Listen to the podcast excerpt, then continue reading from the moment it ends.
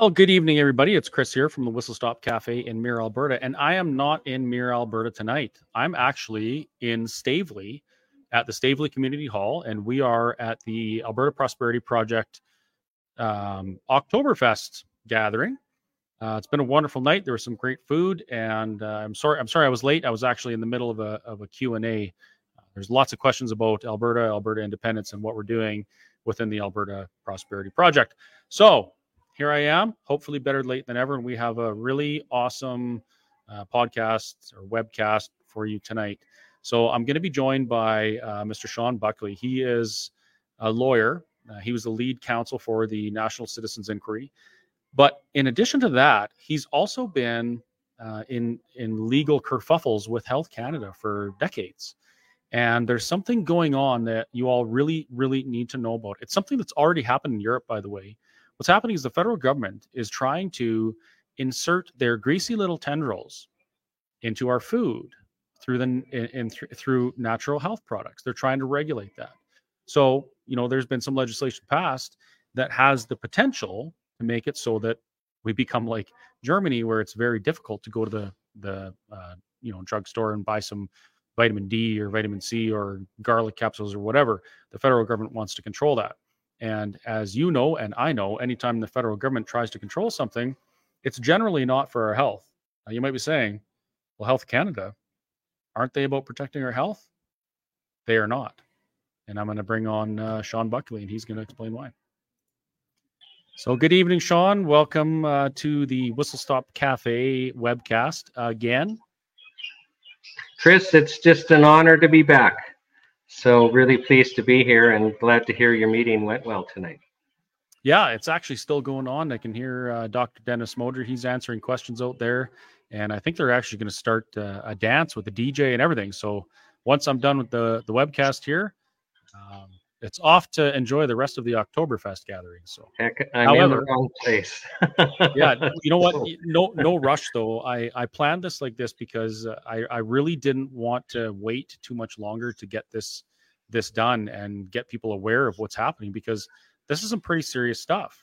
And you know, oh, yes. I, I, had no idea when, when I met you at the National Citizens Inquiry. I had no idea the depth of what you've been doing over the last uh, few decades. So do you want to maybe kind of explain to the people watching who you are and what what's happening? Sure, sure. So, well, um, yours. Okay, so um, first of all, i am working on my 29th year practicing law, and um, I started in the the natural product field because I got uh, the firm I was at got hired by Health Canada and I got the file. And I have to tell you that, you know, I grew up in a family where if you had a medical problem, you went to the medical doctor and and you know took the prescription drugs or chemical drugs or whatever. Um, the thought of taking supplements or seeing a, a naturopathic doctor or homeopathic doctor or anything like that was completely foreign to me. And so when I ended up acting as legal counsel for Health Canada in a file, that that was the background I was coming from. And what had happened was, is a herbalist named Jim Strauss was importing some herbs from the United States, perfectly legal for anyone to import, including him. Um, and Health Canada seized his herbs at the border. And they did that because they were doing everything they could to stop him from practicing as a herbalist. Now, when the government takes your property, there's a very special legal term for that that lawyers use, um, and it's called theft. Mm-hmm. So, yeah, I mean, it was theft. They stole his property, and they and the guy they get away with it, and they always get away with it. But you know, I guess we don't have the rule of law in Canada. now, so he's suing Health Canada for compensation or to get his herbs back. And I get the file on behalf of Health Canada. And they referred to him as a rogue herbalist. Now, Chris, I, I have to tell you that Health Canada has waived solicitor client privilege, so I can even say that, right? Otherwise, all this would be privileged. But um, as I'll explain later on, he wanted to hire me for something else. and um, and so I asked Health Canada to waive solicitor client privilege so that you know there would be zero problems acting for him. So Health Canada is ex- referring to him literally as a rogue herbalist. This would be back in 1994. So and just let me interject for a second. You say rogue herbalist. That sounds really bad. Does that mean like he's putting too much basil in the tomato sauce? Like what kind of herbs are we talking about well, here? Well, it's not. I mean, basically, what they were saying to me was, is this is so terribly reckless that this rogue herbalist is selling products that are not approved by Health Canada. So now the implication being, you know, not only is it snake oil, but that it's terribly reckless and dangerous for him to be selling treatments that are not approved. Now, Chris, remember, I have no experience at the time, and that Kool Aid looked pretty good, and I drank the Kool Aid. So, I mean, I, I just assumed, well, this is true. Isn't this reckless that this, you know, rogue herbalist is selling treatments that Health Canada has not approved? I mean, just how dangerous can we get? Now, I didn't even know that the entire natural health product industry, we probably have like 70, 80,000 products on the market. Like health food stores have popped up everywhere. Naturopathic doctors and TCM doctors and all of those have all of a sudden, you know, really become popular. And the entire industry is unapproved, like 100% unapproved, because we didn't regulate them. So I, I drank the Kool Aid and I go to court and he's suing in the wrong court and I have his case dismissed. But he and I got along really, really well. And so he took me out for lunch after I had this case dismissed. And uh, not long after that, I started my own law firm.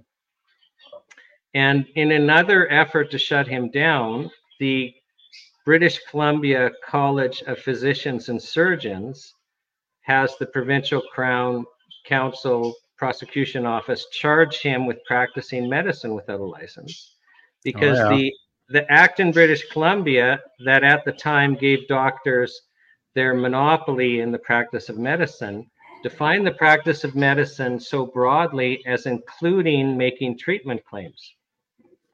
Now, Jim Strauss could not stop talking about curing heart disease with his heart drugs. In fact, he drove around in a white van where the entire side was covered with red letters we cure heart disease on both sides. Like good for him. he was passionate about this. Now i have to share with you why he was passionate. Now he was an older gentleman um, so just to understand his age he flew for the german air force in world war ii and he was from Austria, and his family had been traditional healers in Austria for 400 years. So, for 400 years, that family had been traditional healers, and he was trained by his grandparents to be a traditional healer, like out in the forest each day, picking the herbs, smelling them, tasting them, getting lectured, putting things together. Like he was fully trained as a traditional healer from a family with 400 years of expertise. And he could care less. That just didn't interest him at all. So he went and he got a PhD in electrical engineering. He is working for BC Hydro as an electrical engineer, and he has a heart attack. And he's rushed by ambulance to the hospital. And at the hospital, they do an angiogram and learn that one of his arteries is 100% blocked Another is 80% blocked. And they let him know, they say, Jim, for you to survive, you have to have a double bypass surgery. and he didn't like that idea, so he checked himself out of the hospital. He turned to his family knowledge and he made his heart drugs. And he cured himself. He lived for another 30 years. He died in an old folks' home. So uh, there's a question. bypass surgery. There's a question there. Is, is this the same Strauss company from Kamloops with the heart? Yeah, drugs? Yeah, that's okay. the one. Yeah, it's okay. it's Strauss Herb Company from based in Kamloops. now I want to I want to point something out. because there might be some people watching that are thinking, "Oh yeah, that's a bunch of witchcraft." You'll well, wait till the end of the story. Wait till the end of the story, though, because okay, you know that's Jim's story, and I I saw the medical records and I saw the angiogram, but you know that's his story, and that you know that could be a one-off, right? So you know, so I get that, but but finish the story because I I'm not convinced at that point. So, but he hires me to defend him, and we're dead in the water on the facts. Here we've got a law that says only doctors can make treatment claims. He's not a doctor, and he's making treatment claims. I mean, and you know, I can't even put him on the stand because then he'll, you know, he'll look at the judge and see, you know, all the judges in Kamloops at that time were quite old, and they'd have the judge would have crow's feet, a sure sign of of arterial disease, and and Jim would point at the judge and say, "Your Honor, you need my heart heartthrobs. You have heart disease." like he could. You. He yeah. was religious because it transformed his life. Like after that, he quit his job as an electrical engineer and he set up his herb shop called Natural Way Herbs and and started selling a whole range of remedies. So he he changed careers. It was so transformative. Now, I'm dead in the water on the facts, so I decide I'm going to challenge the law because we have a law that that basically prohibits any speech by non-doctors on concerning treatments and we have the right to free speech enshrined in section 2b of our charter of rights and freedoms and you know back then the charter actually meant something and yeah. there was a lot of strong case law on freedom to, of expression. And so the law was totally on my side. I had a really strong case, but I had a factual problem. And the factual problem is this. So, Chris, put yourself and your audience, put yourself in the shoes of the judge. And you're not having any problem with the law. Like the law says, you should be protecting freedom of, of expression. But let's say you accept Health Canada's narrative that we've got this rogue herbalist who is putting people in danger because they're not getting the appropriate treatment for a serious condition like heart disease. They could be putting off treatment so long that they die. Or, or you know, in the very least, have you know more complications and not be set. Like we're talking life and death here. If the judge accepted that narrative, even though the law's on my side, like I mean, it's just human nature. You're going to do kind of everything you can not to decide for the party that you know the law says you should be siding with. So I, I wanted to counter that narrative. So I go to Jim's herb shop and I I explain the problem to him. And I say, Jim, is there any way we can prove you're telling the truth? And he kind of thought for a moment. And then he walks into the back and he brings me out a box. And he walks into the back and he brings me out another box and another box. And I I mean, that was 30 years ago. I forget if it was three or five boxes. I know it was an even number and more than one. I take those back boxes back to my office, and they're all filled with letters. So there's three, three to five boxes just filled with letters that people felt compelled to write him. And I start reading these letters, and it becomes clear right away, although I read them all, that they're all the same. Like, really, they're all the same, just said with different words, but I had heart disease. I was sick and dying. I took your heart drops. I got well. Thank you, thank you, thank you. God bless you. Now, I can't enter a single one of those letters. That's pure hearsay. But I can call the authors of those letters to take the stand, swear to tell the truth, and tell the truth. And that's actually the highest level of evidence in court. So I started phoning these people. On the day of trial, Chris, I had five middle class professional witnesses. I, I picked middle class, I had so many to choose from, but I picked middle class professionals because the judge is a middle class professional. So it's like, hey, these are my people for credibility purposes. They had all had heart disease. They had all had at least one open heart bypass surgery. One of them had had two. They all continued to have heart disease because the reasons their arteries was plugging up was not being addressed. They all needed another bypass surgery to survive.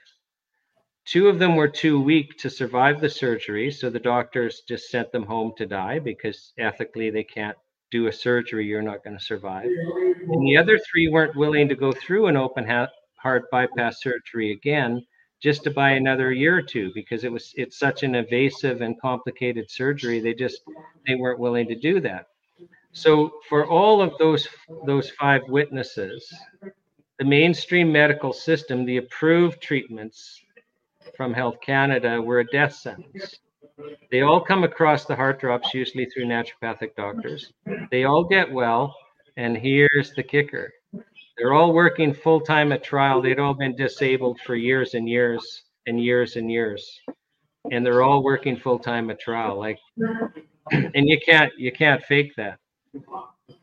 So um, that was kind of my road to Damascus conversion experience because when I was drinking the Kool Aid that Health Canada was serving, when I was acting for them as counsel, I actually believed that this was dangerous to allow somebody to be selling an unapproved treatment well, that's what I, we're told.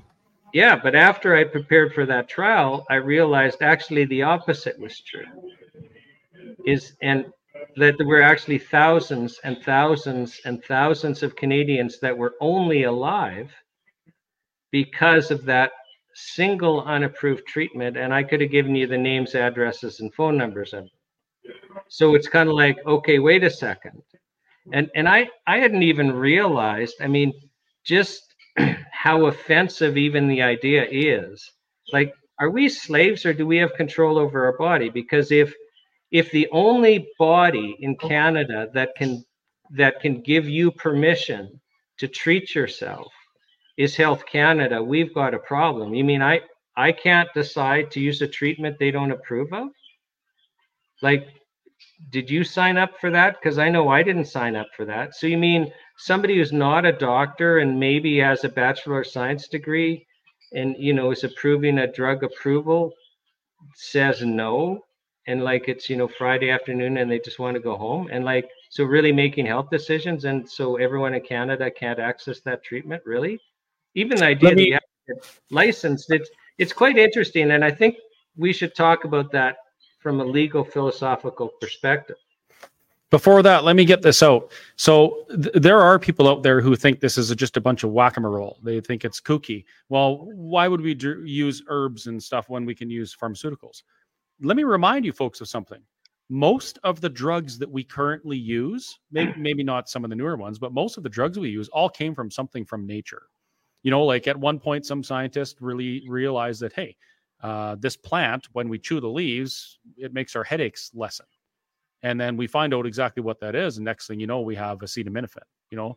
Um, i worked yeah, in or, colombia or, for uh, a couple years and the the locals and the natives there uh, when they go from the low lands to the to the mountains they chew coca leaves because it relieves altitude sickness they use it for energy all sorts of things. So a lot of it's not it's it's not hard to imagine this. And in canada it's even better because all of those indigenous elders that know about these natural treatments for things that ailed their ancestors they weren't doctors and yet they've been treating with things from our land from for thousands of years right? Yeah well i mean here's here's the problem and it and it truly is a legal philosophical one and then it's complicated because our regulatory body is first of all not there for our health and secondly, you know, really captured by the pharmaceutical company. And I and I can talk about both of those, but I'll, I'll talk about that they're not there for our health first. A because you know you're at an Alberta Prosperity Project thing, and B you brought that up earlier.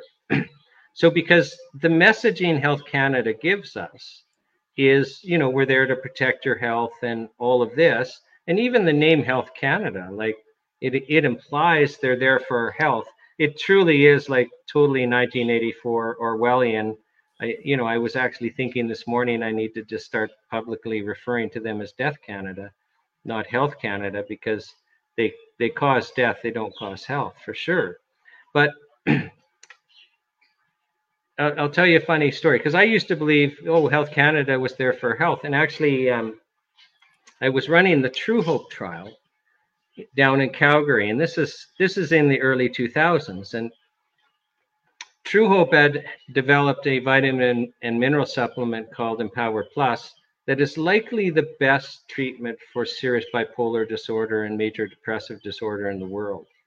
I mean, there are 35 published peer reviewed journal art articles, all funded by governments around the world, because the, the product just blows the mind of any researcher that looks at it. And the purpose of the show isn't to tell that story, although that might be an interesting other show. but I'm running this trial, and I'm I've got a Health Canada inspector on the stand, and I'm I'm wanting to box her in. So I'm asking a whole bunch of questions that I know I'm going to get a yes to, and slowly I'm going to construct this logical box where she has to answer yes to you know the final question. And one of my kind of pre- preparation questions to get her into this box was something like, you know, well, as a Health Canada inspector, you're there to protect our health. And you see, Chris, I didn't understand that they're not there for our health yet. So to me, that was, oh, well, I'm going to get a yes out of this. And I didn't get a yes. And I need a yes. So I'm kind of like circling around and trying to get a yes. And finally, this Health Canada inspector who's under oath explains to me, and, and now I just, well, of course, but we learn, right? We learn as we as we go along. But this Health Canada inspector explains to me quite truthfully that no, Health Canada and Health Canada inspectors are not there to protect health. They're there to enforce the Food and Drug Act and regulations. Bingo. Well, now that I look back at it, it's like, well, obviously, they're there to enforce the Food and Drug Act and regulations. If you read the Food and Drug Act and regulations, nowhere in there is you know, is Health Canada charged with protecting health? They're not even charged with acting in the in the public interest. They're definitely not charged with getting good health outcomes. There's nothing like that at all. And of course, now as a constitutional lawyer, once you start looking at it, well, of course there's no mention of health because this is a criminal law power. The, the federal government doesn't have jurisdiction over health. The provinces have jurisdiction over health because in Section 92 of the BNA Act, provinces run hospitals and they have jurisdiction over property and civil rights. this that's why the federal government, I mean, when we went started the road away from a, a confederation into a unitary state under Pierre Trudeau, Justin's um, the the father who raised Justin Trudeau. He started he started in the 70s um, using the federal taxation power to raise a whole bunch of tax because provinces can only tax directly, but the federal government can tax indirectly and directly and can raise way more money than the provinces. And so he he net, kind of forced the provinces to take money and really didn't force them but you know all the provinces decided yeah well we'll take money on and we'll accept your conditions that we have to run. Our healthcare system as you direct as conditions for getting money not realizing that now all the provinces are in a box and even if they didn't don't like the healthcare system the way it is you know what are they going to do now? Because they can't afford to do it on their own. They've basically become servants of the federal government and we're in a unitary state now instead of a confederation. But you know back to this so the food and drug act and the case law is quite clear. It's a criminal law act and it's a trade and commerce act. So the trade and commerce end is you know let's say grade a beef well, you have to meet this standard to call it grade A beef all across Canada. That's a trade trade and commerce power. But that's not what we're talking about with the regulation of drugs. So regulation of drugs, well, you can protect against fraud. That's criminal law power. Same with foods. You can you can protect against fraud. You can protect against adulteration. That's that's criminal law power. And you can protect against things that are truly dangerous. So, you know, for sure they have jurisdiction over chemical pharmaceutical drugs because they have such a high risk profile, it's crazy. They have jurisdiction over, you know, narcotic drugs or, you know, what we now call controlled drugs under the Controlled Drugs and Substances Act. But there is a threshold for something to be considered criminal. Like there's a, a harm threshold. Now, peanut butter, a month of peanut butter use in Canada causes way more deaths than, let's say, 20 years of our entire natural health product industry. Like peanut butter is so much more dangerous than all of the natural health products on the market that I'm I'm getting scared even just talking about peanut butter. Like it it's just crazy scary. But is peanut butter dangerous enough to be considered criminal? No.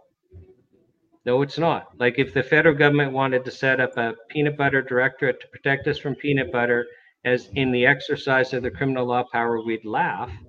And yet we're allowing them to assume jurisdiction over natural health products, which are way more safe, like the entire industry. You, you can go year after year after year and not be able to point to a single death in Canada caused by a natural health product.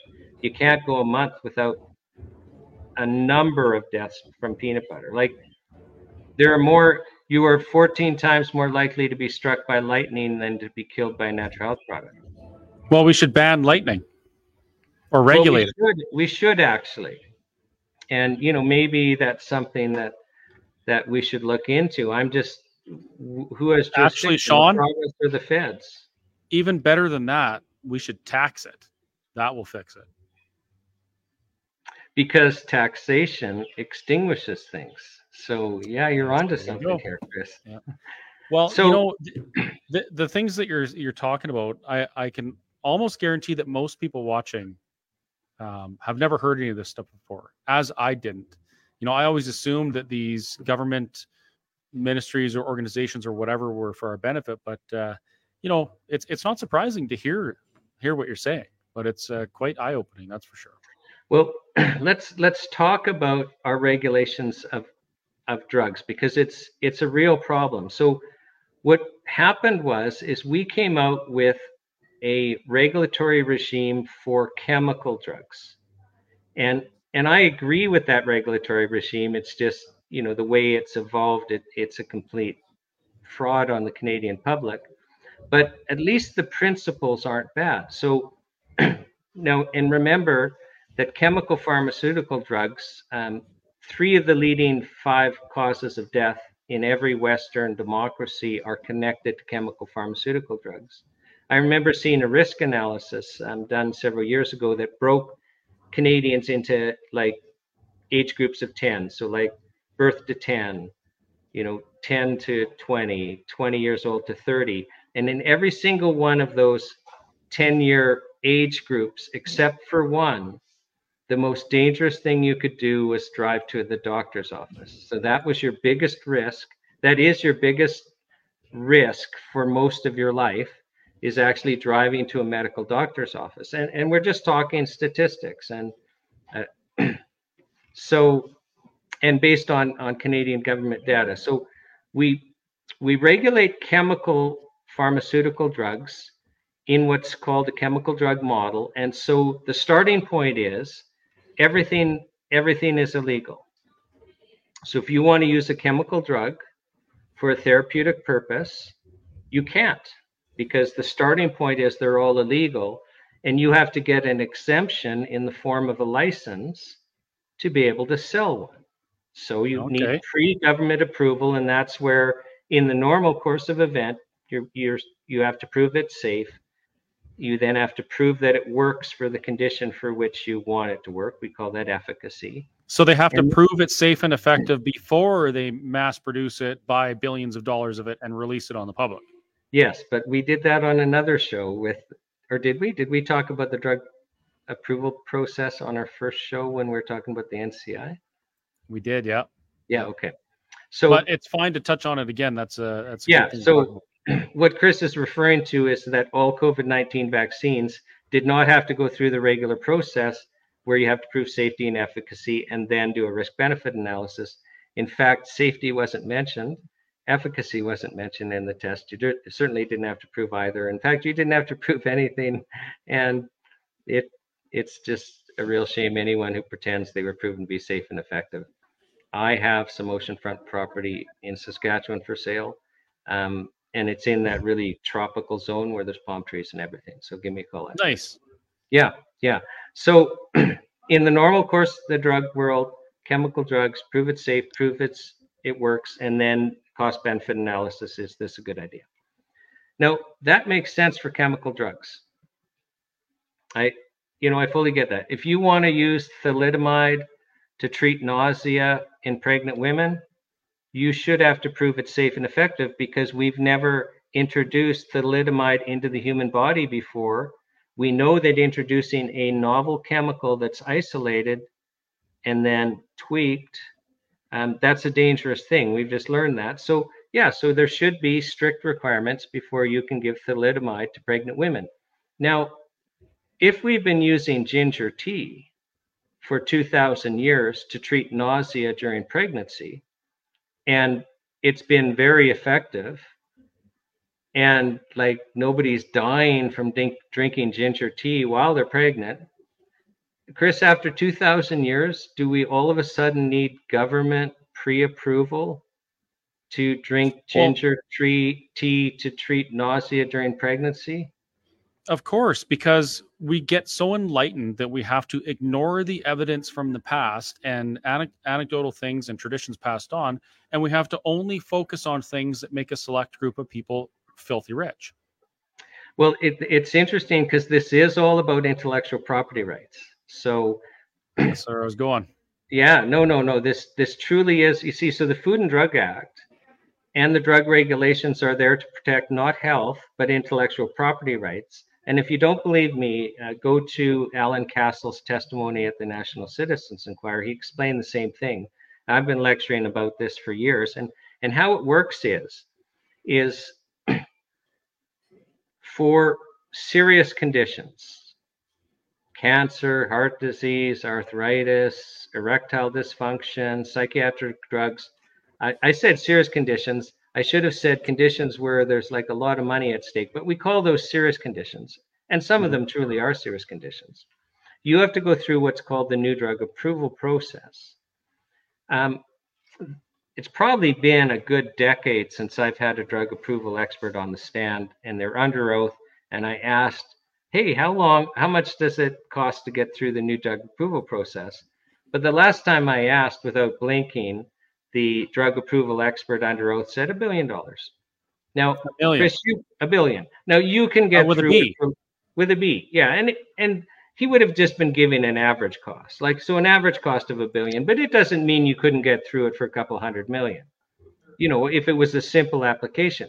Now the point is this: is in my lifetime, and I'm willing to guess in the lifetime of anyone watching, there has only been one drug go through the new drug approval process that did not have a patent with a pretty long patent life on it when it went through the new drug approval process. Because let's say you and I had just, we discovered a drug that was just, was going to cure cancer or cure heart disease or cure arthritis. Well, if we didn't have a patent on it, A, we wouldn't spend a billion dollars or 200 million or, or whatever on it because as soon as we got through the new drug approval process, because we don't have a patent, anyone can make it. So we can't charge a high price. And then we can't recover the cost of going through the process. So in my lifetime, there's only been one drug without a patent go through that process, and it was sponsored by government. So the process is actually designed to be so expensive and so onerous even though it's a complete fraud, and and we could, I could go into that later, but it's deliberately designed to be so onerous and so expensive that only chemical drugs with a patent go through it. Now, from a, a policy perspective, if you want good health outcomes, we have we might as well have put it right in the law. You can only treat serious health conditions with chemical drugs that had a patent at the time they went through the new drug approval process, because those are the only drugs that are authorized. Now, you can't tell me that basically excluding every other treatment modality and making them illegal leads to good health outcomes. That's just absolutely absurd. So, but that's what we've done. And with natural products, we don't have intellectual property rights. So there's not a single natural health product approved for a serious health condition. Now, the new the chemical drug regs were only intended for chemical drugs. They were never intended for natural products, and they were never applied to natural products until they became popular and started threatening profits. Like, do you remember a health food store in a mall in the 1970s? Like, I don't. Yet by the well, end I'm a of the little 80s, younger, Shawn. I don't remember anything from the 70s. Well, okay, I don't. But you know, by the end of the 80s, early 90s, every mall had a health food store. Like they, people just started gravitating. I I don't remember the first time I ever even heard of a naturopathic doctor, even you know lived in a place where you could go to one, and now they're everywhere. And same with homeopathic doctors and you know nutritionists and herbalists and traditional Chinese practitioners. Like they're everywhere. So people started accessing them and accessing natural health products, and all of a sudden, out of panic, Health Canada in Canada and the Food and Drug Administration in the United States started attacking natural products and saying you have to comply with these chemical drug regulations, which had never been applied before, which were never intended for these products. But the definition of drug is in both Canada and the US in the legislation is defined so broadly that it applies to anything used for a therapeutic purpose. Um, and I'm sorry, I'm getting distracted. You look really dehydrated, Chris. Can you can you take some water to deal with your dehydration? Uh, don't I need a license for that? Oh yeah, you see, I just broke the law. I just broke the law because I just suggested that you used water for a therapeutic purpose, and you know we haven't we haven't actually in Canada approved water to treat dehydration, so there isn't a license out there for that, and and I just broke the law, and I'm just showing how stupid this is. So all of a sudden, the two regulatory bodies are attacking the industry. Well, in the United States, they rebelled. The citizens just got mad and they rebelled. And Congress was actually forced to look into how do we regulate natural products. And they held hearings and they called experts. And they actually decided, well, you can't regulate these as foods and you can't pretend they're dangerous. Like you know like i say in canada you're 14 times more likely to be struck by lightning than to be killed by a natural health product. And i've actually still never seen a credible case of a death caused by a natural health product in canada. So i challenge every anyone to show me a credible case. So in the united states in response to their citizen rebellion and this is important they passed a law classifying them as food so just because you're going to use ginger tree to treat nausea doesn't make it a drug. So in the United States, their natural their natural products, health products, are foods, and the Dietary Supplement Health and Education Act of 1994, which classifies them as food, deems them by law to be safe. So in the United States, they're foods. They're deemed by law to be safe, and because they're deemed by law to be safe, there's this legal presumption they're safe. The FDA can't take a, you know a particular one off the market unless the FDA has you know reasonable evidence like actual evidence that that one poses a risk. Right and so, we we regulate food to some degree to make sure that you know there's no mice oh, feces in our bread and things like that and the same things can occur with natural health products. That's not well, well the they do too but, as, but, uh, but that's that's not what we're talking about. Like right yeah. nobody's nobody's going to object to you know let's test our raw materials for heavy metals and and you know extreme amounts of of bacteria or mold or whatever right? Like nobody ever argues about stuff like that because that's just you know common sense and reasonable that, that's not what we're talking right. about we yeah, i just want to make sure people know that we're talking about two different things when it comes to the regulation part yeah we're talking about whether or not they should be classed as chemical drugs. So Canada, we have our citizen rebellion a couple years later. It culminates in 1998, and the government of the day backed down. So they were they were pushing to regulate natural products as drugs, and they were forced to back down. Actually, the Minister of Health, Allan Rock, held a press conference. Says we've listened. We're referring to the matter to the Standing Committee on Health which is a House of Commons com- all party committee. These standing committees are not run by the government party. and that's a, a committee charged with you know having expertise in health and and vetting bills in committee that have to do with health. The Standing Committee of Health held the broadest consultations at that time of any standing committee in Canadian history. I think there were like a thousand witnesses and submissions. And they they came to the same conclusion as Congress. You don't regulate these like chemical drugs, and they're crazy safe. And the Canadians want increased access. So, you know, if you're going to regulate them, Health Canada, you have to come up with regulations that will actually increase our access, not decrease our access. No one was expecting a chemical drug model. And Health Canada, you know, gets this transition team to tell them, oh, how do we implement these recommendations? And Health Canada didn't like that. So they waited a few years, appointed a more pliable team that then said, oh, regulate them like chemical drugs. And so we got moved halfway in the chemical drug model.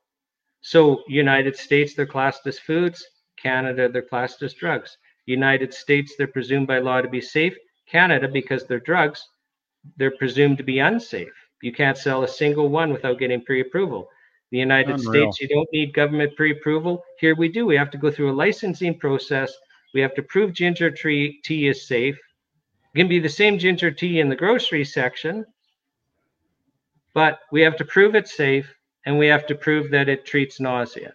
But I say we only went halfway into the chemical drug model because we were actually able to use traditional use evidence.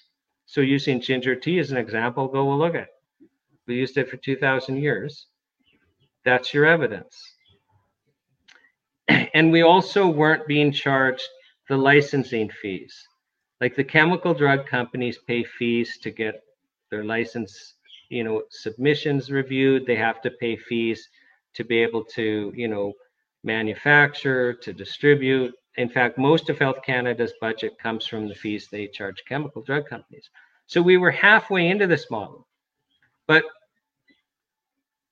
the industry tolerated it because they didn't feel they had a choice. And, and so as of you know July 2004, all of a sudden we're halfway into a drug model. But the curious thing was, is Health Canada didn't know how to regulate them, so they had to pass regulations putting this off.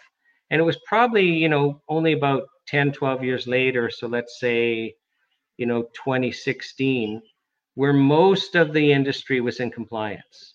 So, Chris, it's really only been a handful of years that, you know, if you went into a health food store or went to a natural health practitioner, that your product was approved of by Health Canada. So, for most of our lives, They've been completely unregulated. And has there been a problem?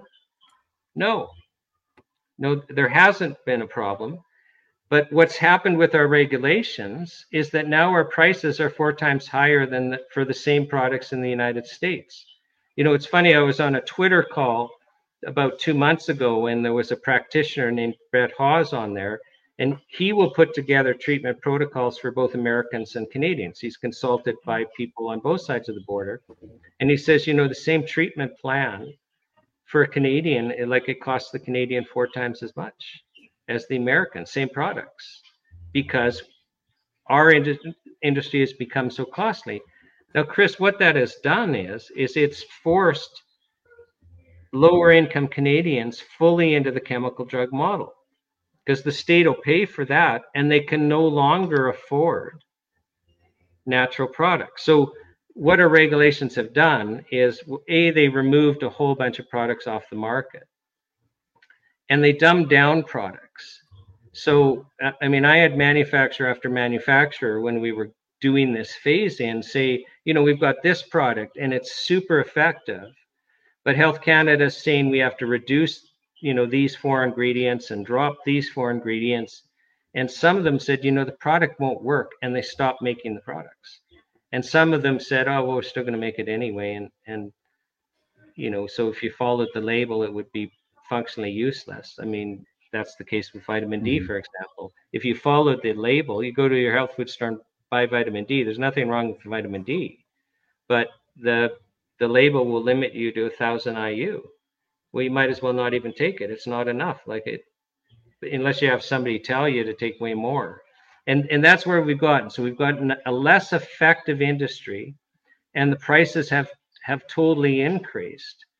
and now, so I said we were halfway into the chemical drug model. Health Canada's end goal is to harmonize us internationally, to move us into a European model where you just don't have access to natural products. I mean, there's you find a health food store in a, a medium-sized European city. You won't. You'll find a couple in big cities, but they basically just sell vitamins and minerals and single ingredient products in low doses that are really by and large non-therapeutic. Now, so Health Canada's come out with this self-care framework, and here's you know here's what's happening, and here's what what your audience needs to hear.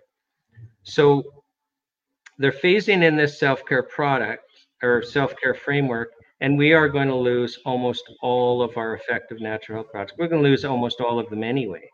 So the first thing that's going to happen is remember I told you we could use traditional use evidence to prove efficacy. Well, under this self-care framework, we're going to lose the right to use efficacy, or I'm sorry, traditional use evidence to prove efficacy, except for the like most minor conditions like a skin cream. So how many products do we have now that are licensed with traditional use evidence to prove they work? nobody can say, but I'm willing to guess at least three quarters of them. So those those products we're going to lose. Health Canada is, is imposing the chemical drug fees on us, and that's going to do two things. So the the smaller and medium players, many are going to go out of business. We're going to lose products because of that, because now you've got this fee and whereas now we've got a whole bunch of little and medium sized manufacturers that actually do their own manufacturing. It's the strength, it's one of the strengths of our industry. We're going to, they're all going to stop manufacturing those that survive, and they're going to, we're going to end up with two or three big contract manufacturers. So it's centralizing. Now, when you centralize something, then you can control it easy. It's like when we closed all the small abattoirs. Um, 15, 20 years ago by over-regulating and forcing forcing us into a model where there's a few big ones. Well, now you control the food supply. So but look how well centralizing worked for AHS. I mean, our quality of service is better than it ever has. That was sarcasm. Well, yeah, and you you still have to work on it. You're still smiling, so you know a little a little more work. No, like who knew when we went to you know government funded um, medicine. Who knew all those years ago? Because you know it sounded great, right? You can't afford a doctor. We're gonna we're gonna pay.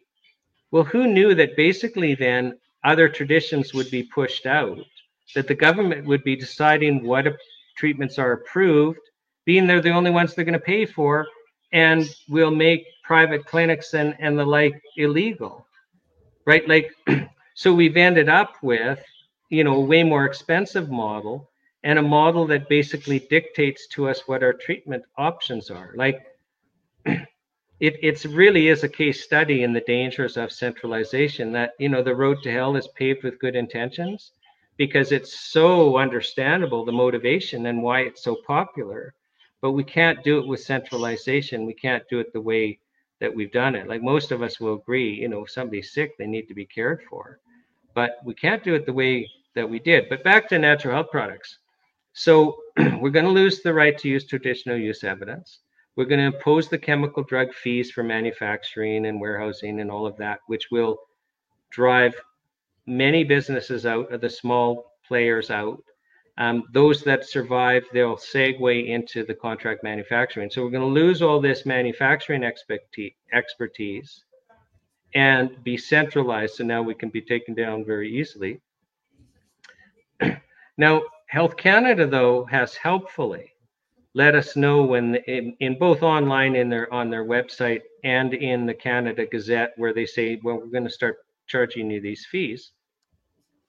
Um, they've helpfully let us know, but don't worry, we're not going to waste the fees that we're going to be charging you. And and it's the amounts that they've suggested are just nosebleed. So you want higher prices, they're coming. so um, but Health Canada's helpfully let us know they're going to use every penny to hire more inspectors because oh, they're wonderful. Oh yeah, no, and these inspectors are going to do two things because they're going to increase the regulatory burden on natural health products so that it's exactly the same as the chemical over the counter um, self-care products, like you know, over-the-counter products that you don't need a doctor's advice. So that increased regulatory burden is also going to increase prices and get rid of products. But the inspect so the inspectors need to now be, you know, going and visiting more often and making sure they're complying with. But they're also going to be censoring truthful health information. And now that's not the way they put it, but that's what we're talking about. I mean, the criminal code, the Food and Drug Act, our telecommunications legislation all protects us against fraud. So we're talking about truthful health information. And Health Canada takes the position, and remember, they're there to protect intellectual property rights. they take the position that, listen, we will grant you a license for a drug, be it a chemical drug or a natural health product, and we will give you a label claim. So let's say I've given you the example of Truehope that has the product EMPowerplus for bipolar disorder. And, and I will just let you know that trial that I ran for them, where that Health Canada inspector explained to me they're not there to protect our health. Um, I called evidence, a lot of evidence that Health Canada caused deaths because Health Canada restricted that product for a short period of time and there were deaths. One of the witnesses I called was Ron Lajeunesse, who had, as deputy minister, set up all of Alberta's mental health programs. And then he went to the Canadian Mental Health Association, was president of the Alberta branch. And as president of the Alberta branch of the Canadian Mental Health Association, every time one of their members died because they couldn't get the product, he held a press conference to shame Health Canada. And sadly, he held press conference after press conference after press conference after press conference after press conference before Health Canada got so embarrassed that they relented and allowed this product in the market. And the court found that Truehope was guilty, but acquitted them on the defense of necessity and in the oral decision said there would have been more deaths if if Truehope had followed Health Canada's direction to stop selling. And so the product's still on the market today. But let's talk about censorship. Because another part of the self-care framework is is well, we have to impose the, the same fines as are imposed on the chemical drug companies. So before if you were a natural product company and you violated the Food and Drug Act or regulations, your maximum fine was $5,000 per offense. As of June 22nd, they snuck into our budget, the federal budget bill. As of June 22nd, the maximum fine changed from $5,000 per offense to $5 million for every day you're in violation. Jeez. And are you a corporation? No, that doesn't matter because the corporation's liable, but we're going to pierce the corporate veil and every director, officer, and employee who participates or even acquiesces, whatever the heck that means in a criminal context, it, acquiescing to a violation is also personally liable for these $5 million a day fines. So Truehope used to, before June 22nd, on their website have links to the 35 peer reviewed journal publications of government funded research on their website, but they could afford to do that when they were facing a $5,000 fine. But a $5 million day fine, they have now scrubbed those off. So they've self censored because we can't stand up anymore. I don't know of a natural product company or naturopathic doctor that could withstand a $5 million a day fine. And you see a lot of practitioners like naturopathic doctors will truthfully advertise to us we have this treatment and it will help you in this way. And if they don't advertise, you won't know. But all of that is going to disappear. So they're not going to be able to tell you. But that doesn't really matter because under this self care framework, Health Canada has made clear we're only licensing you for products for which you are truly over the counter. So, you know, you have a headache and you go to the drugstore and there's like aspirin there and right beside aspirin there's white willow bark. Well you're not going to go and ask anyone for advice. You're just going to pick one but if it's for a condition for which you would seek the advice of anyone like a healthcare practitioner then we're not going to license you under that regime so under the natural product regulations we have now, you can get licensed for anything except serious serious conditions. You, but now the, you're only going to be able to get licensed under these much stricter regulations for the most minor of conditions, truly things that you would seek no advice for. All of the other conditions now have to go through the new drug approval process that you can't get through.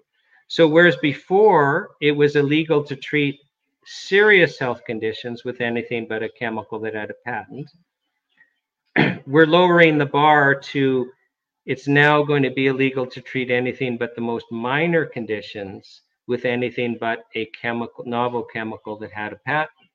So what are what practitioners are going to survive? What homeopathic doctors, what naturopathic doctors, what traditional Chinese practitioners, what aboriginal practitioners, which ones are going to survive when they don't have any products for what you know to help us with? So uh, uh, this seems like it's a really big problem. Uh, am I exaggerating if I say this is a really big problem?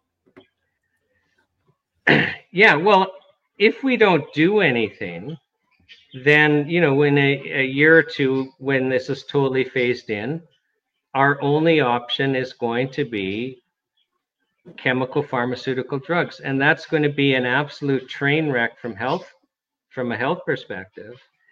And it's also absolutely offensive from a rights perspective. But isn't it the best thing that's happened to us in years? Is that Health Canada truly is taking away our natural health products? And I'm hoping that people uh, in your audience will understand I'm joking. And yet I'm not joking. And here's why I think this is so interesting leaving the truckers convoy aside, because the truckers convoy was a protest, you know, like no other citizen protest. It's it's in a it's in a class all of its own, and and we owe them our very lives.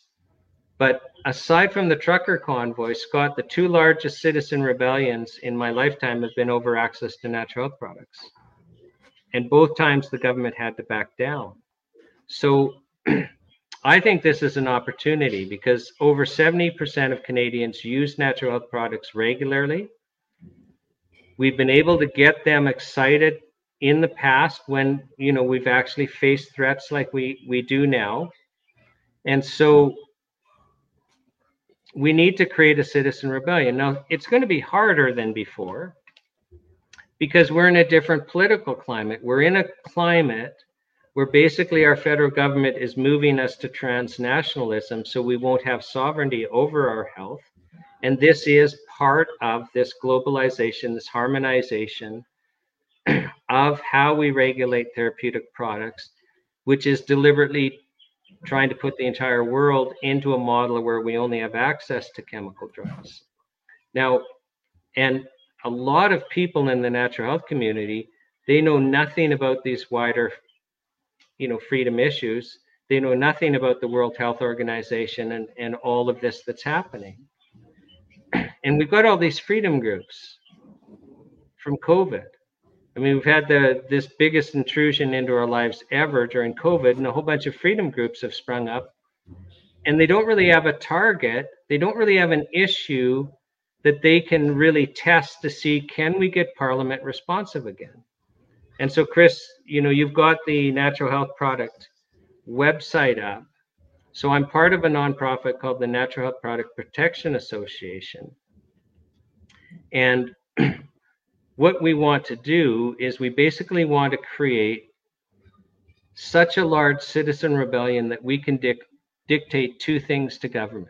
And, and one of those you are not going to see on our website because we've got to get the movement going and then start introducing people in the natural health community who don't know about the wider freedom issues about it. So really our, our ask is stop treating them like chemical drugs. So let's get let's get into the food category or third category. Let's not pretend they're dangerous and and you know after 2000 years we don't need government pre-approval to use ginger tea to treat nausea. Like help me out here. Mm-hmm. So so that's the one goal. But the second goal that will be to get us out of the World Health Organization. because I think that's really, really important. Well, that that's really the mischief. And the beauty about this is, is we can get a vast majority of Canadians who know nothing about the wider health issues to be excited about, you know, the fact that their natural health products are being taken away. We can get the freedom groups involved with this because it gives them a target. Can we get Parliament actually responsive again? and if like there's no in law we call it a test case. Like you know if you want to change something like have a law struck down you wait and you wait and you wait and you wait till you have the right fact pattern. Like because you're not going to win on the wrong fact pattern. And when you got the right fact pattern you call it the test case.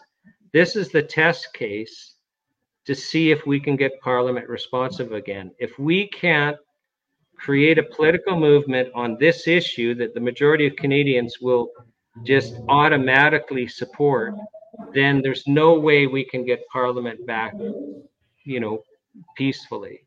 And I, I think we can get Parliament back peacefully. I think we can get all our institutions back peacefully. I'm like super excited. but I but I need all the help I can get, and the NHPPA needs all the help it, it can get. We're we're having to expand and expand and expand and create all these structures. So we need people to go to the NHPPA site. Um, hopefully, you can put a link up there on, on your page or something. But it's just I just had it. NHPPA.org.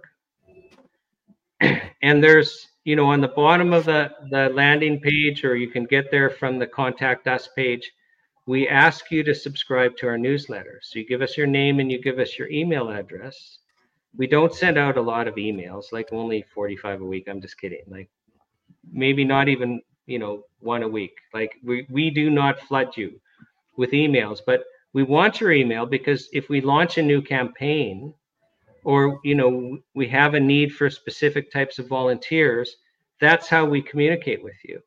So we rely on that to be able to communicate, you know, campaigns and needs. Also, obviously follow us on on social media and, and also follow me. I'm at Shawn Buckley Law on Twitter.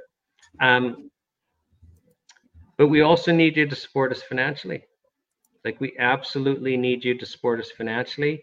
We've, you know, like the Standing Committee of Health, Parliament came back on September 18th, and the Standing Committee of Health held a special meeting. They called three Health Canada executives to come and, and they grilled them on natural product issues and because and they held up a stack of postcards they were receiving from the NHPPA.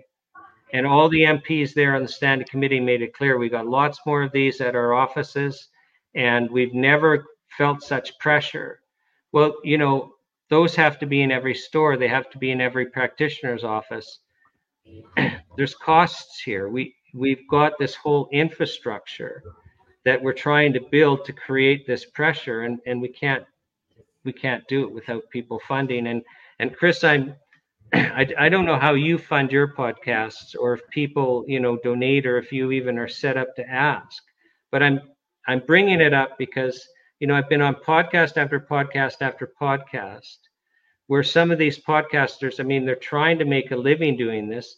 They're living like church mice because they'll have a big audience, but nobody's supporting them financially. And it's like, do people not understand how much work it is for people like you to prepare and put this on? And you know, those that are doing it day after day after day, we wouldn't know what's going on but for the podcasters. And we're not supporting them financially. And it's kind of like shame on you that you'll watch people like Chris and other podcasters and not support them financially. Like the time for that's ended. We're in an information war and we need these people as strong as they can be. We actually need them expanding and having other people help them to make this grow because they're the ones that are saving our bacon by letting us know what's going on so that we can make good decisions.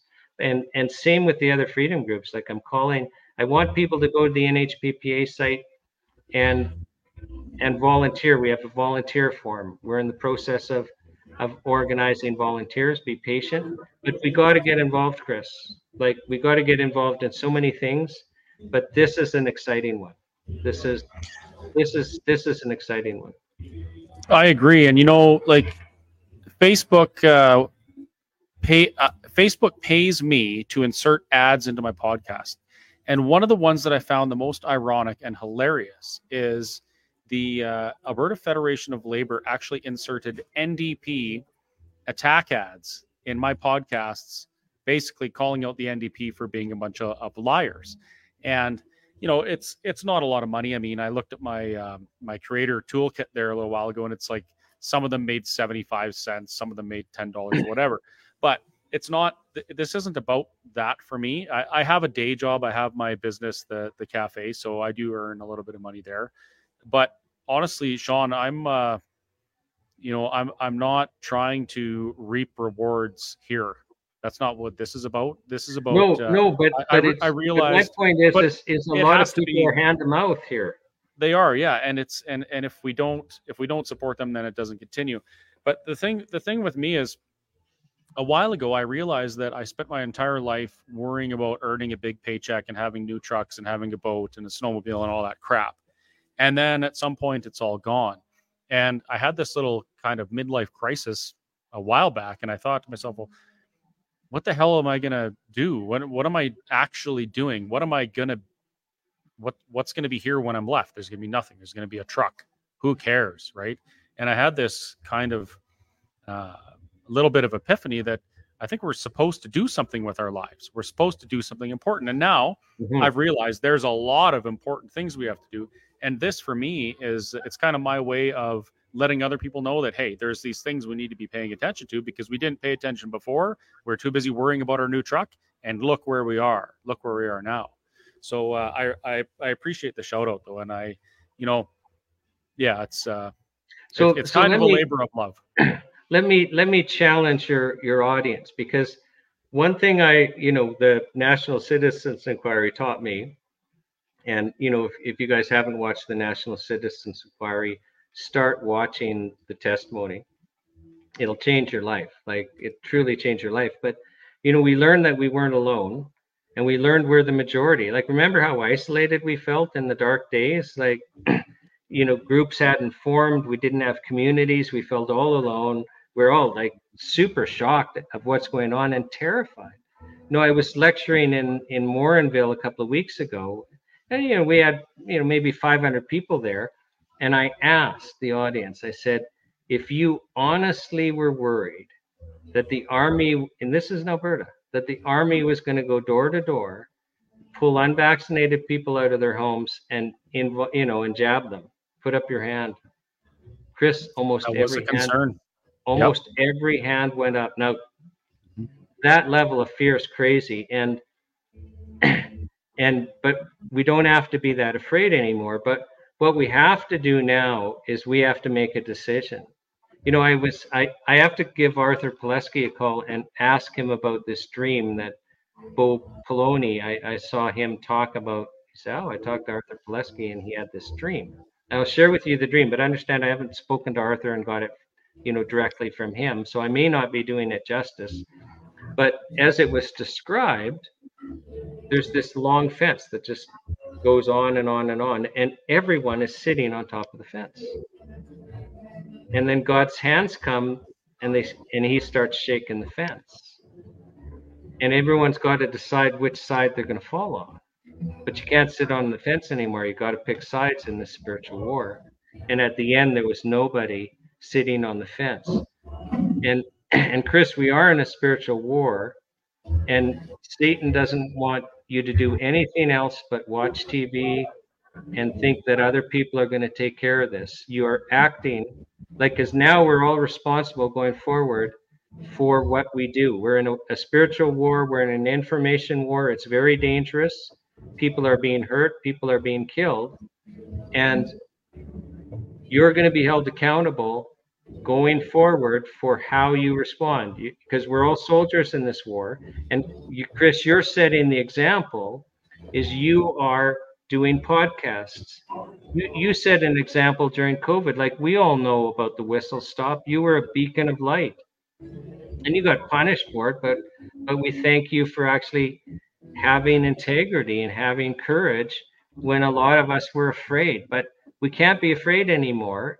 And, you know, likely you're I'm speaking to your audience, your thing may not be doing podcasts, but if you understand you got to do something and you got to do it all the time, just start figuring out what you can do.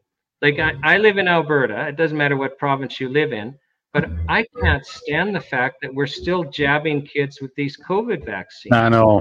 And if you're like me and think actually we're harming these kids and maybe killing some of them, well, in Alberta, what are they? Are there 76 MLAs or something like that? It's not a large number. And yeah, 80, 80 something. Okay, well, 86 or something. It's not a large number. Well, regardless of what province you're in, why don't you write a letter to every single one of your MLAs?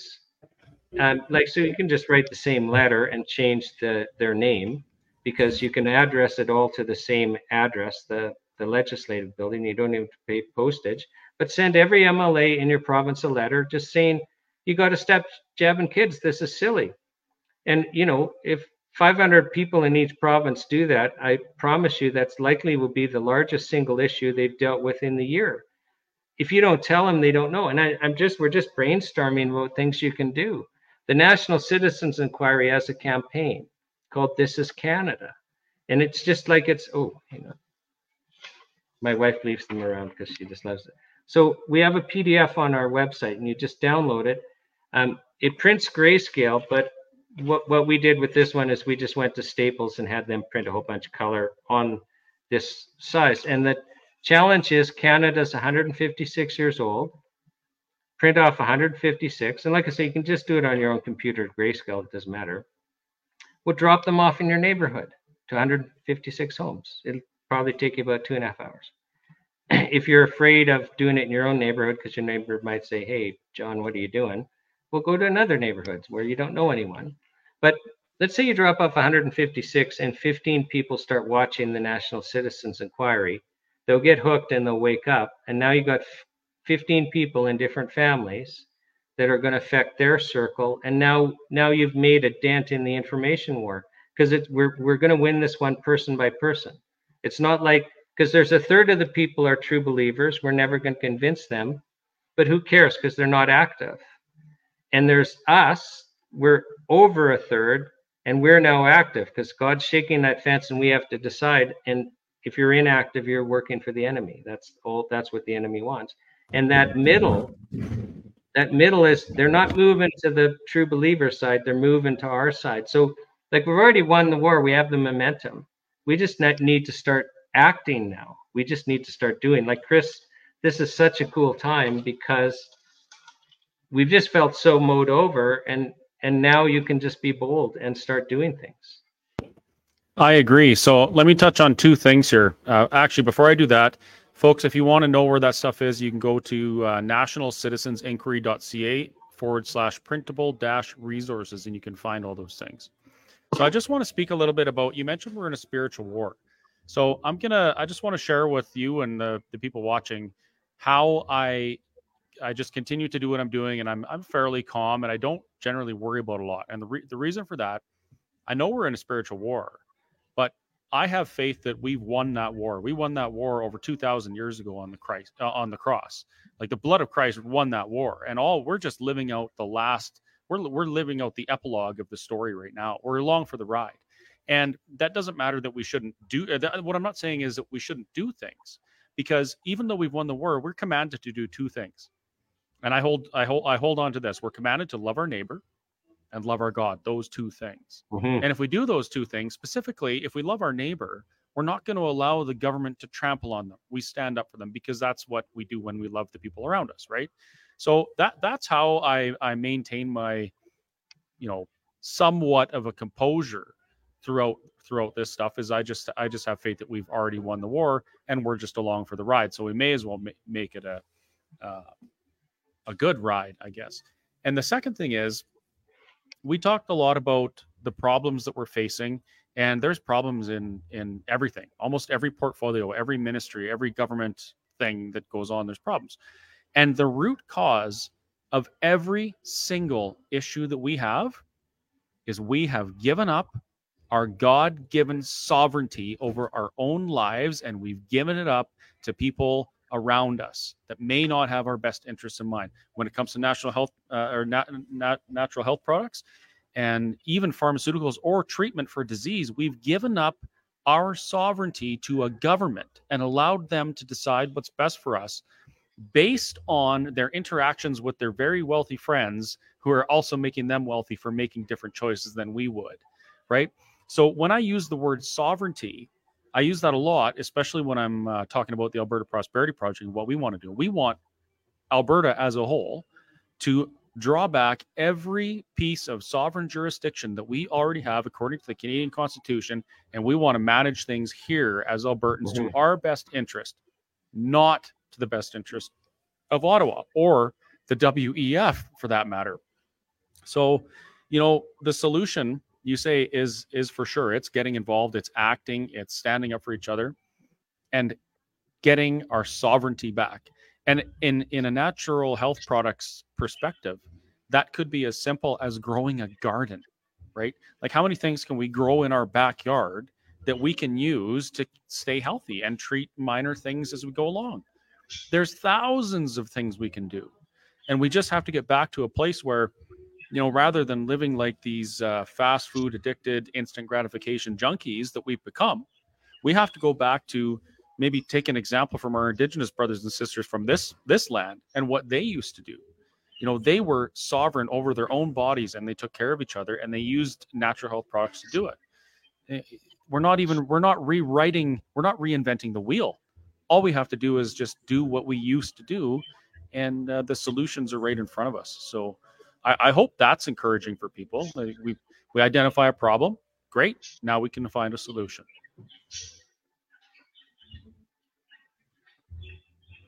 Oh, and I'm going to address this too. So there's someone that mentioned that I don't believe that they're killing people. That's not true. I 100% believe that the jab is causing harm and killing people. 100%. That's what I believe. And I mean, the evidence is all around us. What I'm saying is we've allowed this to happen. I took a lot of heat because I've said right from the very beginning that we need to be when when something's wrong in the world, we need to first look at ourselves and see if there's something we can do differently before we start telling other people to change. And in my case, I had to look at myself and say, I haven't been very politically active. I voted every four years. Sometimes I missed it, but I didn't get involved in school boards. I didn't get involved in hospital boards. I didn't get involved in um, CAs or anything.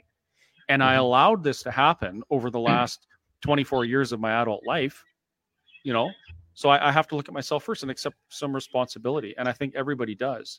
We're, n- we're not in this situation because we've been working towards maintaining our own sovereignty over the last 40 years. We're in this situation because we didn't do that. That's that's where I where I'm going with that. I, I think you're hitting the nail on the head.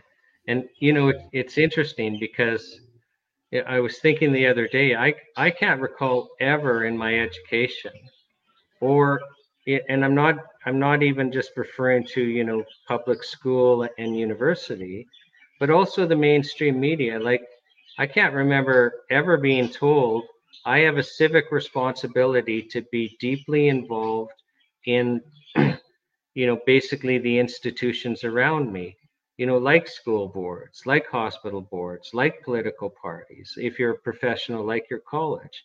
In fact you know we're all just doing our we, yeah working to buy the nice truck and the cottage at the lake and go on nice vacations like so we were we were actually because you can't have a vibrant liberal democracy if the citizens aren't taking personal responsibility right? for their institutions so and you already brought it up you know the second commandment that we're supposed to love our neighbor like ourselves.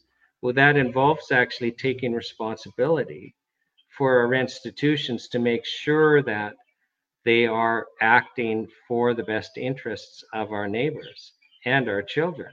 So it you've hit it on the head, and that's what God is asking us to do right now, Chris, is get involved in every level of the institution. Because if people join the school board, if and voting isn't enough, you actually you know, if you're left wing, join the NDP. If you're, you know, right wing, join the Conservatives. If you, you know, tend to the liberals join them, but we actually need people joining every party who their philosophical bent and purpose is to make sure that their neighbor is treated like themselves, that God is put first. So you're actually following the two commandments. We got fill people with political parties with that bent, we and we get them acting for the citizens again.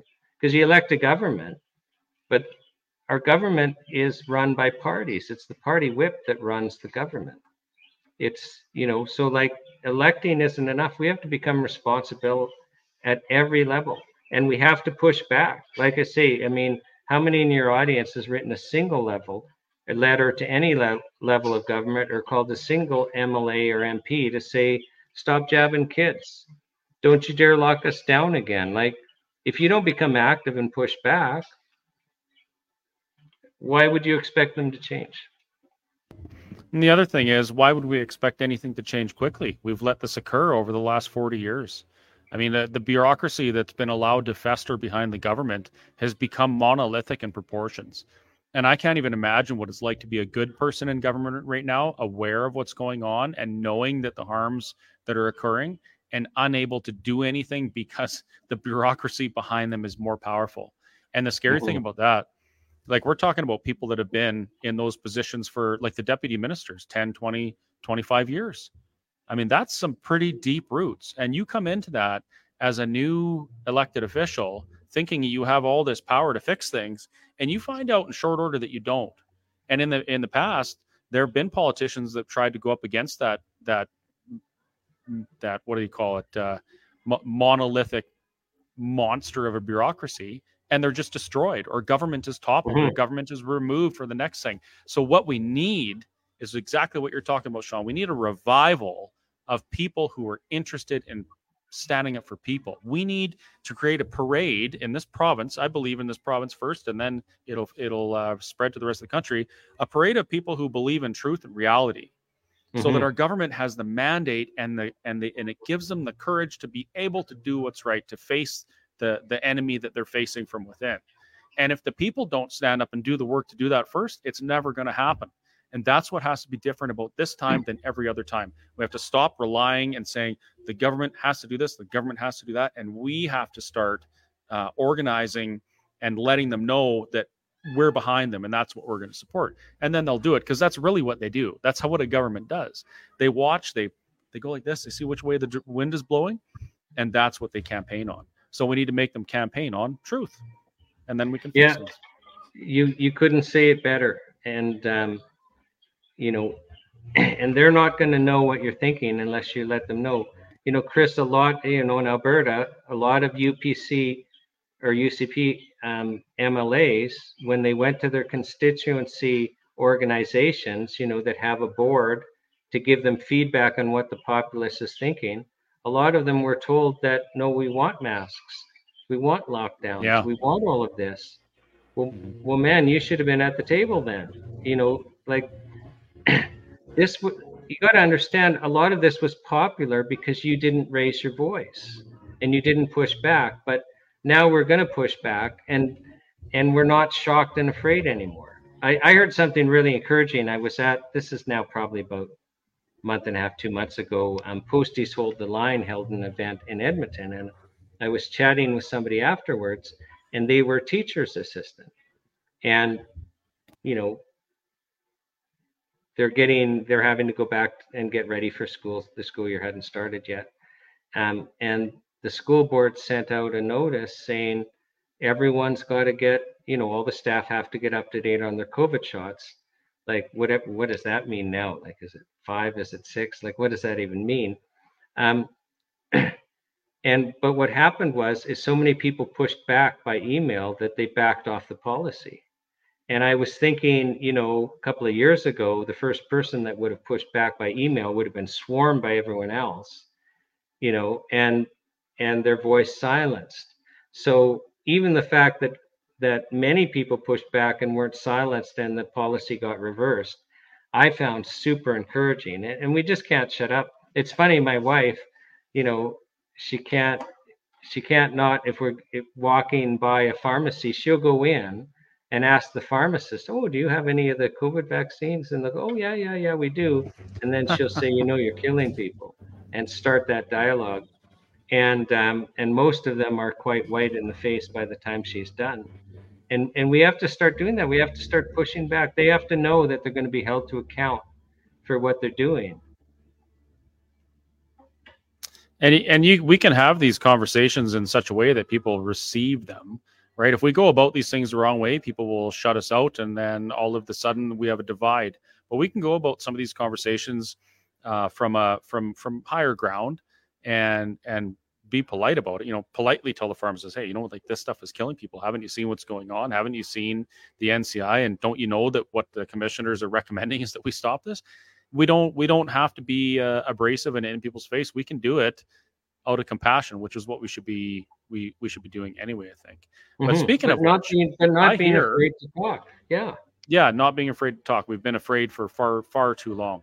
Um, I, I can hear the music's getting louder out there, so I think that means there's. Oh yeah, so you you got to go and dance, and and and we've had a good conversation. And Chris, I'm so thankful you let me, you know, bring this issue up because I'm I'm really passionate about it. I I'm so worried about us losing our products, and um, and just you know need people to know so they can get involved. Yeah anytime shawn. I'm i'm more than happy to do this because this is an area if we had had sovereignty over our health choices in the last 3 years this would have never ever happened to us. We would have mm-hmm. never gone through that. If we were free to exercise sovereignty over our own bodies in regards to medical interventions for treating certain diseases and and the, uh, the there was no consequences either way, which is the way it should be, we wouldn't be in this situation, and mm-hmm. people, you know, they wouldn't be experiencing the things they are. Uh, but another thing I want to remind people about, just because we've realized these things over the last three four years, and we're seeing it now, and we're up in arms. Don't think for a second that this stuff hasn't been going on for hundreds of years. For hundreds of years, bad things have been happening to good people and innocent people have been dying or harmed because of bad policy that people failed to speak up for. It's not new. And in my lifetime, just going back and learning things over the last little while here, I know that there's probably a dozen instances where I should have been saying something about harms that were being done to people, and I didn't do it because it didn't affect me. So remember, as you're yelling at your politicians or your friends or your neighbors about things that are happening right now, we are all probably just as guilty of failing to stand up in the past.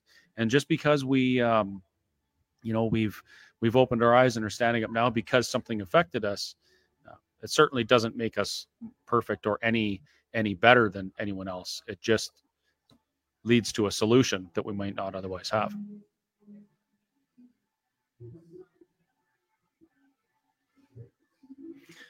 Sorry, I just read a couple comments about um, people losing their parents. And I don't know if I ever told you this, Shawn, but that was the thing that really kicked this off for me is hearing about. Uh, I heard about people saying goodbye to their mother over an iPad, mm-hmm. and I blew a gasket. I can't imagine. I can't imagine having that stolen from me. You know, my mom's still fine; she's uh, not going anywhere soon. But uh, yeah, the thought of that, it got me. So. Yeah, it was barbaric the way we acted. It was but we don't have to do it any longer. So, anyhow, yeah, thanks again for taking time to come on tonight, and thank you for uh, putting up with my my tardiness. I'm usually late, and I'm happy to do it again. I'm going to run more webcasts like this. I I kind of took a little bit, not a break, but I was just too busy to do it. But I'm starting to schedule people like every day. I've been talking to uh, Dr. McCullough. I've been talking to Dr. Trozzi. Mm-hmm. Um, Dr. Makis, you know, a bunch of people that have a lot of things to say about how we can exercise sovereignty over our own bodies and health choices. And I'm really hoping that it motivates people to to act. So, Shawn, again, if people want to find out more about you and what you're doing, where can they go? Well, you got it at the bottom of the screen, www.nhppa.org. Yeah. And, and is there anything please, else they should be looking subscribe. at? Um, what at nhppa.org i mean we're basically starting up a whole bunch of structures you know to to get um, practitioners organized and get you know the health food stores organized. And also we're we haven't set up this structure yet but i'm calling for volunteers. We basically want to set up organizations in all 338 federal ridings to basically create communities and to educate people on how to take part in their institutions, including all of the political parties. So not with necessarily specific goals other than those two that we're doing is stop treating us like drugs and get us out of the World Health Organization, but basically just empowering people to be participating so that, you know, we're no longer have an excuse because we can't sit still anymore, as you said and um, so pretty excited. Uh, and then, you know, if we get enough resources and volunteers, we're going to be setting up an organization to start countering the mainstream media. So we've got lots of things in play. We're working with a lot of the freedom groups to kind of put these things together because we have to all be working together. We can't be, you know, working as, you know, in our own little silos. And it's happening. It's it's I think, you know, if you and I have a conversation in exactly a year, Canada is going to be a different, this whole thing is going to be different. And I, I think that they're going to throw a bunch of curveballs at us because they will have gamed this, right? You can't pull the trigger on something like this vaccine and not understand that eventually a critical mass is going to so say, wait a second, you did this deliberately, you deliberately harmed us. And they've got to distract us before that happens. It's not going to work but you know i think we've got some real challenges coming and so you know our obligation to be involved and to be caring for each other is going to be very necessary this year Absolutely. And folks, if you want to get involved in another way, you can also head over to www.nationalcitizensinquiry.ca slash take action. So they need our help as well. They need volunteers. They need financial support um, to help push the results of what they've found uh, and get them into the mainstream. Like we got to, we really have to. This information is all out there, and it has to get in front of more eyes in this province and in this country. And the more eyes it gets in front of, the better chance we have of having it make an impact in our in our lives and in those around us. So head over there, check out the NHPPA uh, uh, website as well, and just do what you can. And in addition, if you want to help us do something that's never been done before, right here in Alberta, so that we can be sovereign and uh, chart our own course forward in all of these matters, head over to www.albertaprosperityproject.com. Check us out and uh, sign up as a volunteer, donate, become a member, whatever you whatever you can do, uh, because I really believe that Alberta is going to lead the way in a lot of these things, and we really want to help Albertans and educate Albertans as to how we can do that. So, there's my sales pitch for tonight. I think I better go dance with my girlfriend before someone else does. And uh, it's 10, it's already after 10 o'clock. So time flies when you're having a good conversation, I guess. Eh? It does. All right. Well, thanks again, Shawn. Have a great night and hope to see you soon. And uh, I'll be in touch and we'll set we'll set up another show sooner rather than later. Sounds good. Thanks, Chris. Okay. Good night. Night. There you go, folks. Mr. Shawn Buckley, lead counsel of the NCI, and also one of the uh, people on the front lines in the battle for our health sovereignty, really. If we allow the government to get their sticky little fingers or tendrils, if you will, into things like natural health products that we can use to keep ourselves healthy, keep ourselves out of the system, keep ourselves charting our own course and sovereign over our own bodies, where's that going to lead us? For far too long in this province and in this country, we have given up our right to be sovereign over these things, and we've allowed other people to do it. And what we're finding now, what we're seeing now, is the results of that. And the results aren't good because when we give up our rights and freedoms, when we give up our sovereignty and somebody else takes it, it's not to our benefit. They'll benefit themselves. These pharmaceutical companies have, be, have profited in the area of 150 billion dollars because we allowed the government to decide we allowed the government to become our new doctors and our new gods in this country. But like I said before, we know we have a problem and now we can fix it. So please get involved. Good night, all.